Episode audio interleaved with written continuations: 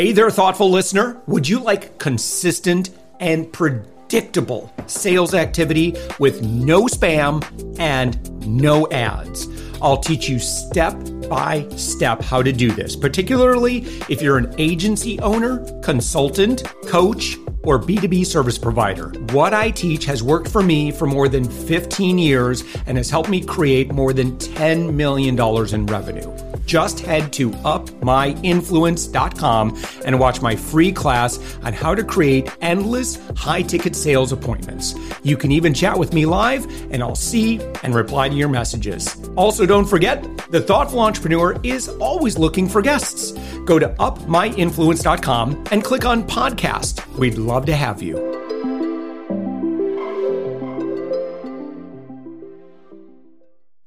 Well, this ought to be a fun conversation. I've got Chris Rock. No, not the Chris, that Chris Rock. I've got Chris Rock, who is the CISO of SIEMonster. CISO, by the way, C I S O, in case you don't know what that is, that's the Chief Information Security Officer of a company called SIEMonster, and that's S I E Monster.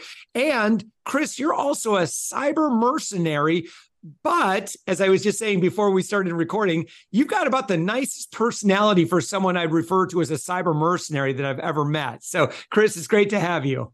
Thank you so much, Josh. Lovely to be here. All right. Well, listen, I just want to have you kind of share your story and the work that you do. And I think you're going to be quite interested in this topic. Chris, give us an overview of your impact in the world today.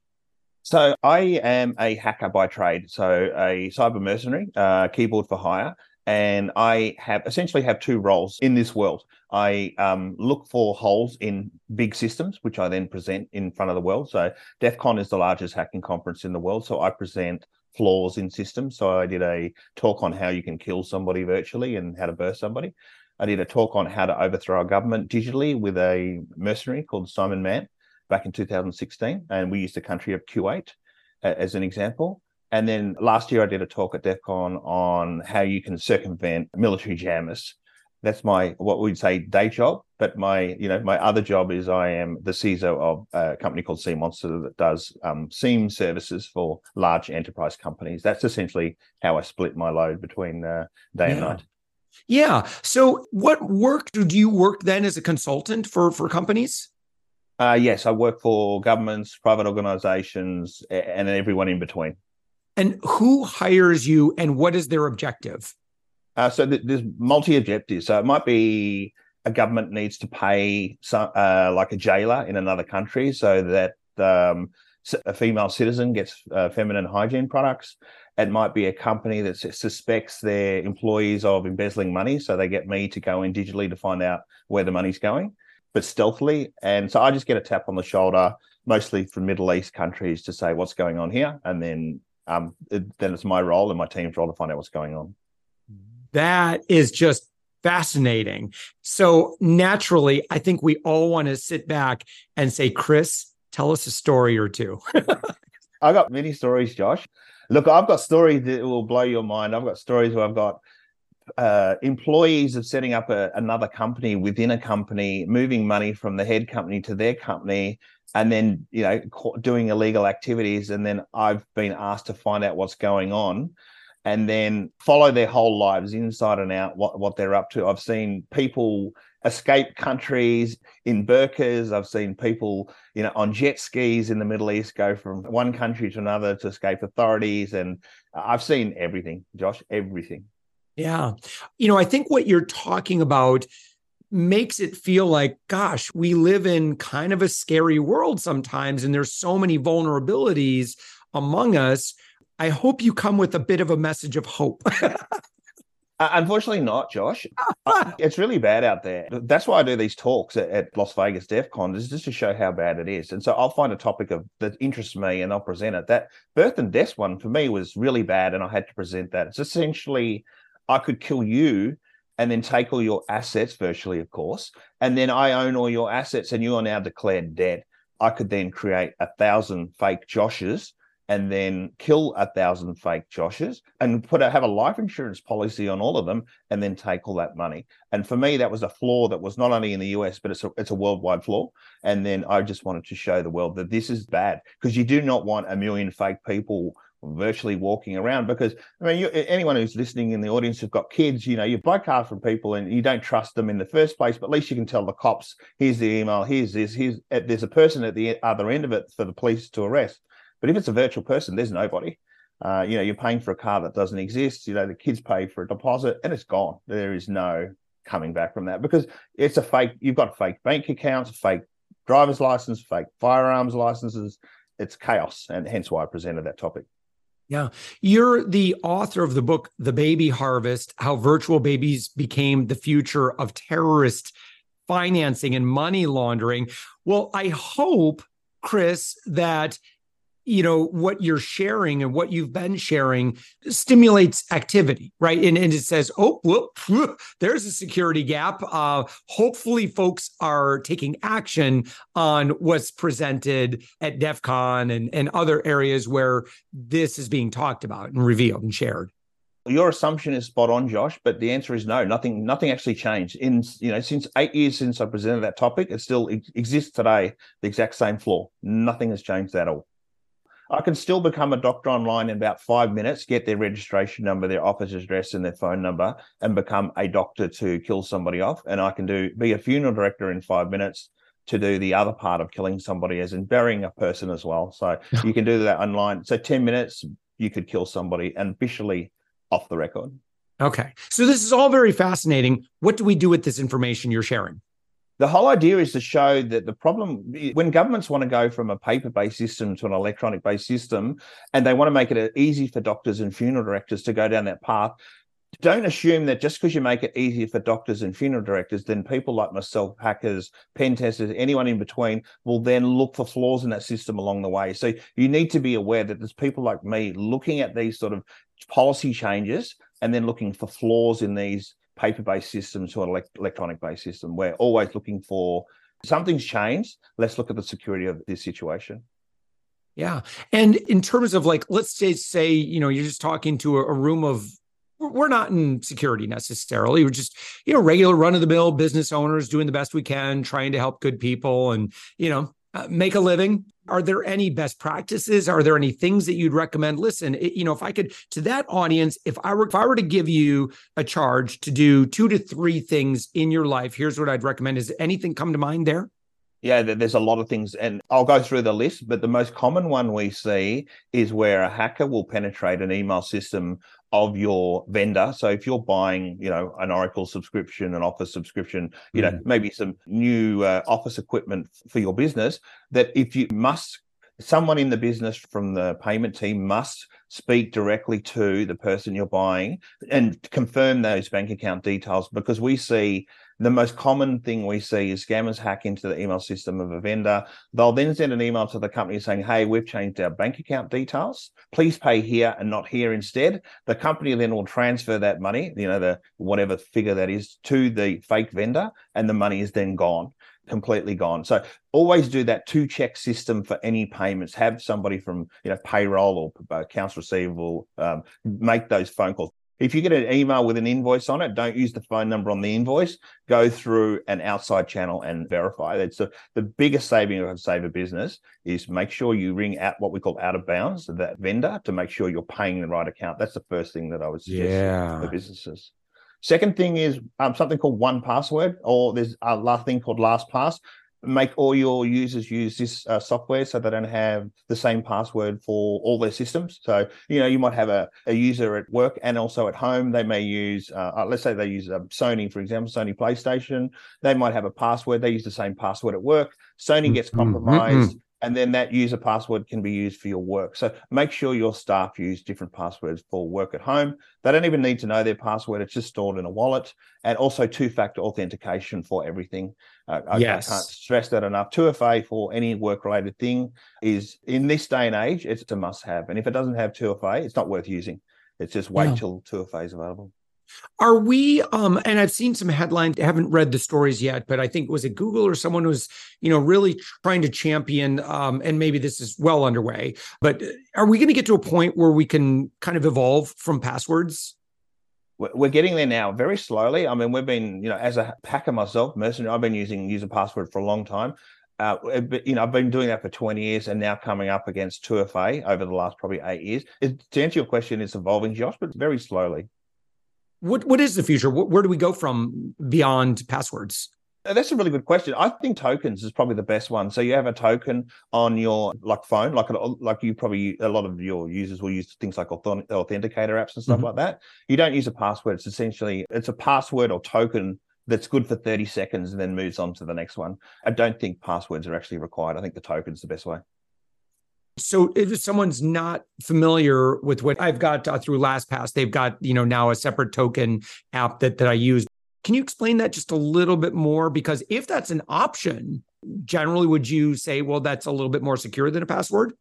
Uh, the answer is yes, because it's always changing. It's not a static thing. It's not something you write down on a piece of paper. It's not something that's sitting on a, a Word document on your computer. It's not something that you give to their, your kids to access something, and then all of a sudden all their friends have got it as well. It's essentially a it's, it's a number that changes every thirty seconds. It can be anywhere yeah. between six and nine digits, and then it's yep. not good. In the same token, I think credit cards are stupid as well. I don't think we should be using credit card numbers as well. I think we should have. Yeah. I think we should be using an account ID, and then we have twenty virtual uh, credit cards that are only good for one use on, every card. But businesses want credit cards, so they're on file, so you can do repeat charges and stuff mm like that. Mm.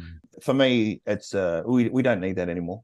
Yeah, I agree. Yeah, in fact, I've got the Apple card, and this is the very first card I've gotten. There's no number on it, and I'm like, yep why do I need? A, I don't need a number on there. I'm always going to swipe it or you know use the chip anyway, or you know just make a virtual transaction. I'm like, why are why do we still have numbers? It's it, again, it's, it's silly. It's silly. You, Josh, you go to Hawaii on holidays and you go to a hotel and you give them the number, you give you know, a reception, and all of a yeah. sudden that number is written down on a piece of paper and given yeah. somewhere else and sold on the black market. It, we don't need. I mean, that's old school technology. We really need to move from that sort of stuff. Yeah, I, you know, I think remember you need a, a, number with the raised numbers so you could, you know, slide it through oh, the yeah. credit card. like we haven't used those in 20 some years, so you don't need a number with raised, you know, all that stuff on there. So only a backup if the other stuff doesn't work, I guess. But uh, so Chris, how can I help you? I mean, who can I help connect you with or, you know, who might be listening to us right now um, that, that should engage with you and what does that look like? Yeah, so great question, Josh. So, how we got into the SIEM business, we're hackers by trade, and, and a SIEM is essentially a piece of software uh, that monitors the inside your company's environment. So, the common flaw that we saw when we were hacking into companies was we'd hack into a company and we'd produce a report maybe a month later saying we hacked in here and we did X, Y, Z. And the company would say, We didn't even know you were inside. We had no visibility into our own network to say what you're up to.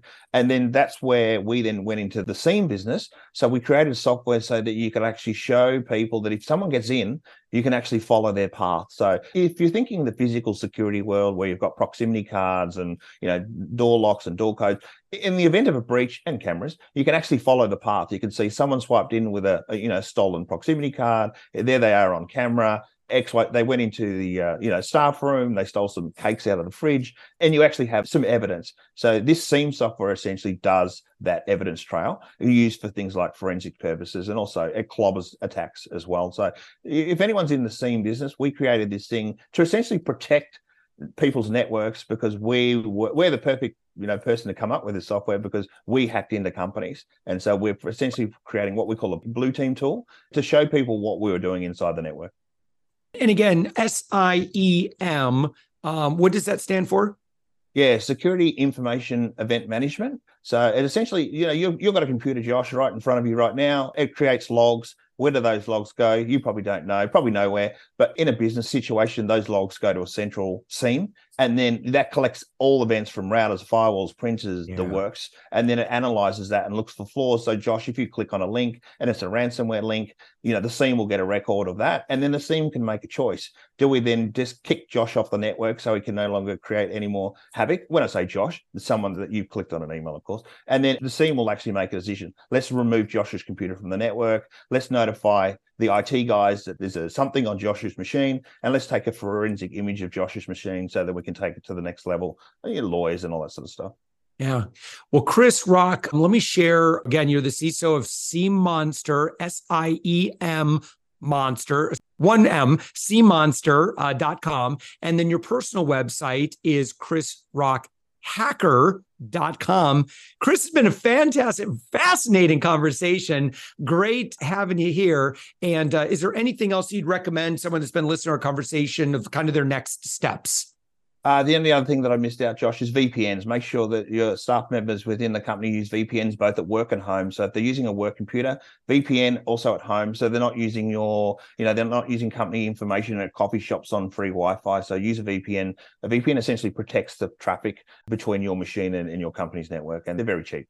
Yeah, Okay, so VPNs for me are a little confusing in that I just see so much debate about, oh, use this one. No, don't use that one. They're hackers. Use this one. No, don't use that. Like it just it's been confusing for me to know who a good VPN provider is any commercial VPN provider based in the US is fine. If you don't use anything, you're essentially you think of a hose and water. If you don't have the hose, everyone can see the water. Who cares who makes the hose? We can get in the debate of you know who makes the best hose or whatever. Yeah. But at the end of the day, you're using a VPN as protecting data from your company's network.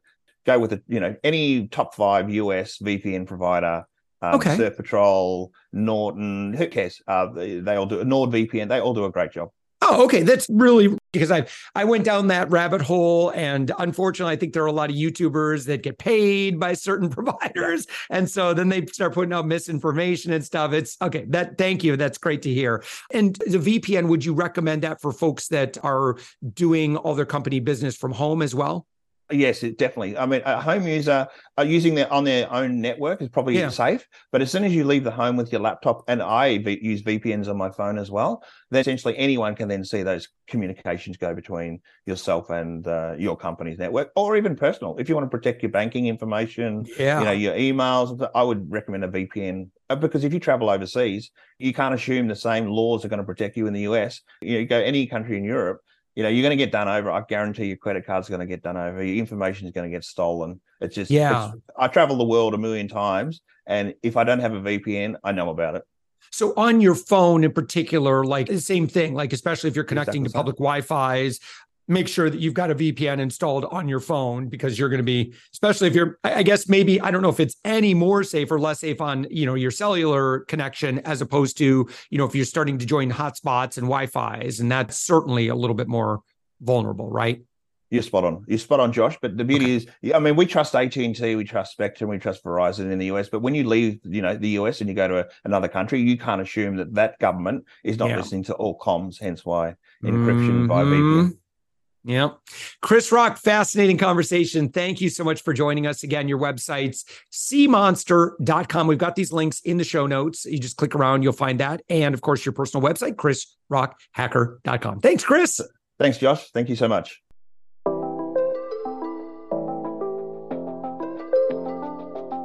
Thanks for listening to the Thoughtful Entrepreneur Show. If you are a thoughtful business owner or professional who would like to be on this daily program, please visit upmyinfluence.com slash guest. If you're a listener, I'd love to shout out your business to our whole audience for free. You can do that by leaving a review on Apple Podcasts or join our listener Facebook group. Just search for the Thoughtful Entrepreneur in Facebook. I'd love even if you just stop by to say hi. I'd love to meet you. We believe that every person has a message that can positively impact the world. We love our community who listens and shares our program every day. Together, we are empowering one another as thoughtful entrepreneurs. Hit subscribe so that tomorrow morning, that's right, seven days a week. You are going to be inspired and motivated to succeed. I promise to bring positivity and inspiration to you for around 15 minutes each day. Thanks for listening, and thank you for being a part of the Thoughtful Entrepreneur Movement.